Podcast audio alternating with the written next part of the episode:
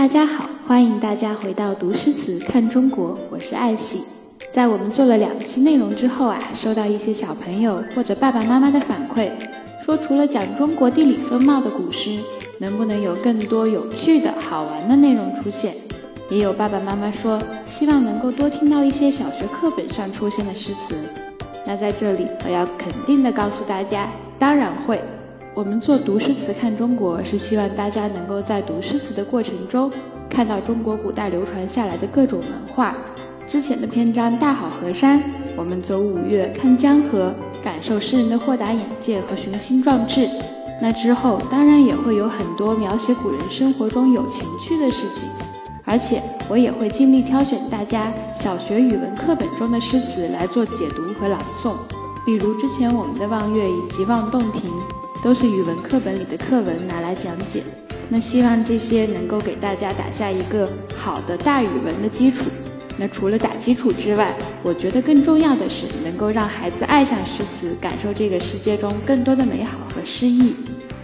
好了，那么就请大家继续跟上爱喜，一起读诗词看中国。梅兰竹菊是中国文人一直推崇的文房四君子，就是从古至今。梅花、兰花、竹子、菊花被中国的文人视为品德高级的象征，在书房中，它们分别代表了傲骨、幽香、坚定、淡然。那我们想一想，是不是经常会在一些古代的电视剧或者书房或者画中看到他们的身影呢？明代黄凤池所编辑的《吉雅斋画谱》木版画集中，其中有一版就是梅兰竹菊四谱。是教人们如何画这几种花的。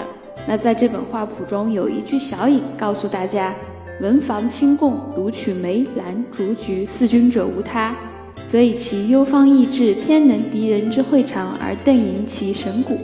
在书房中清雅放置的物品中，唯独要选梅、兰、竹、菊这四位君子，而不用其他，因为它能够用它幽芳逸致的品性，抵挡人内心不纯洁的思想。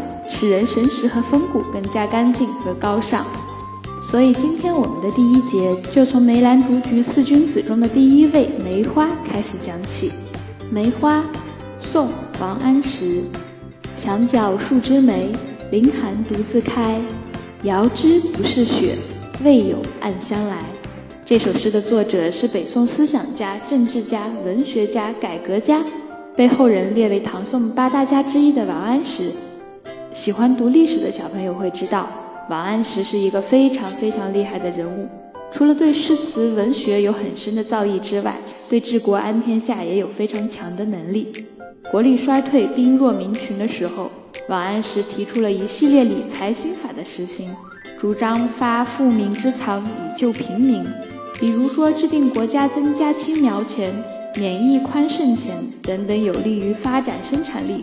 平均富人和穷人之间的赋税，那十五年的改革让衰败、充满危机的国家又开始慢慢兴盛起来。这就是在历史中非常著名的王安石变法。但是他新的法规法则一开始推行就是那么顺利的吗？其实并不是，因为新法对很多官僚和豪省大地主的利益造成了威胁，所以在推行期间，王安石曾被两次罢相。那罢相的意思就是罢免宰相的职位，所以推行新法其中艰辛，让王安石一度意志消沉。在第二次被罢相之后，王安石就写下了这首看似平实内敛，实则耐人寻味的《梅花》。梅花，墙角数枝梅，凌寒独自开。遥知不是雪，为有暗香来。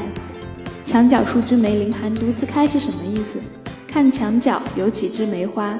凌寒独自开，凌寒呢，就是冒着严寒。大家知道，一般我们所见的各种各样的花朵，大都开在春天、夏天、秋天，而只有梅花才能在这样寒冷的严冬开放。所以说，墙角的那数枝梅花冒着严寒，独自盛开。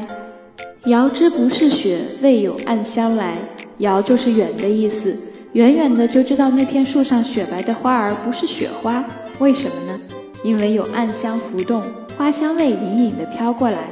我们很多时候都会拿暗香来说花的香味，暗就是不明显、琢磨不定的意思。花香总是这样，清风吹过，你会闻到一缕缕的香味，等你再想去闻香时，又感觉什么都没有了。同时，大家也要注意，在读的时候呢，“未有暗香来”，这里虽然是唯一的“唯”字，那我们读作就是“因为”的“为”。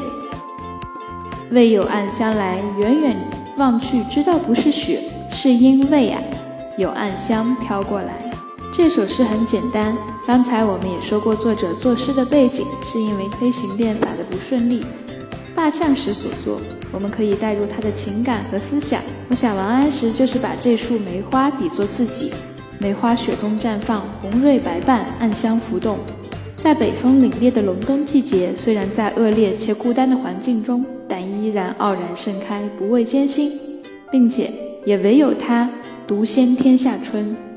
很快又到了隆冬季节，梅花在我们中国的每个地方几乎都能看到它的身影。大家不妨和家人一起踏雪寻梅，在现实生活中品一品诗中暗香浮动的梅花。墙角数枝梅，凌寒独自开。遥知不是雪，为有暗香来。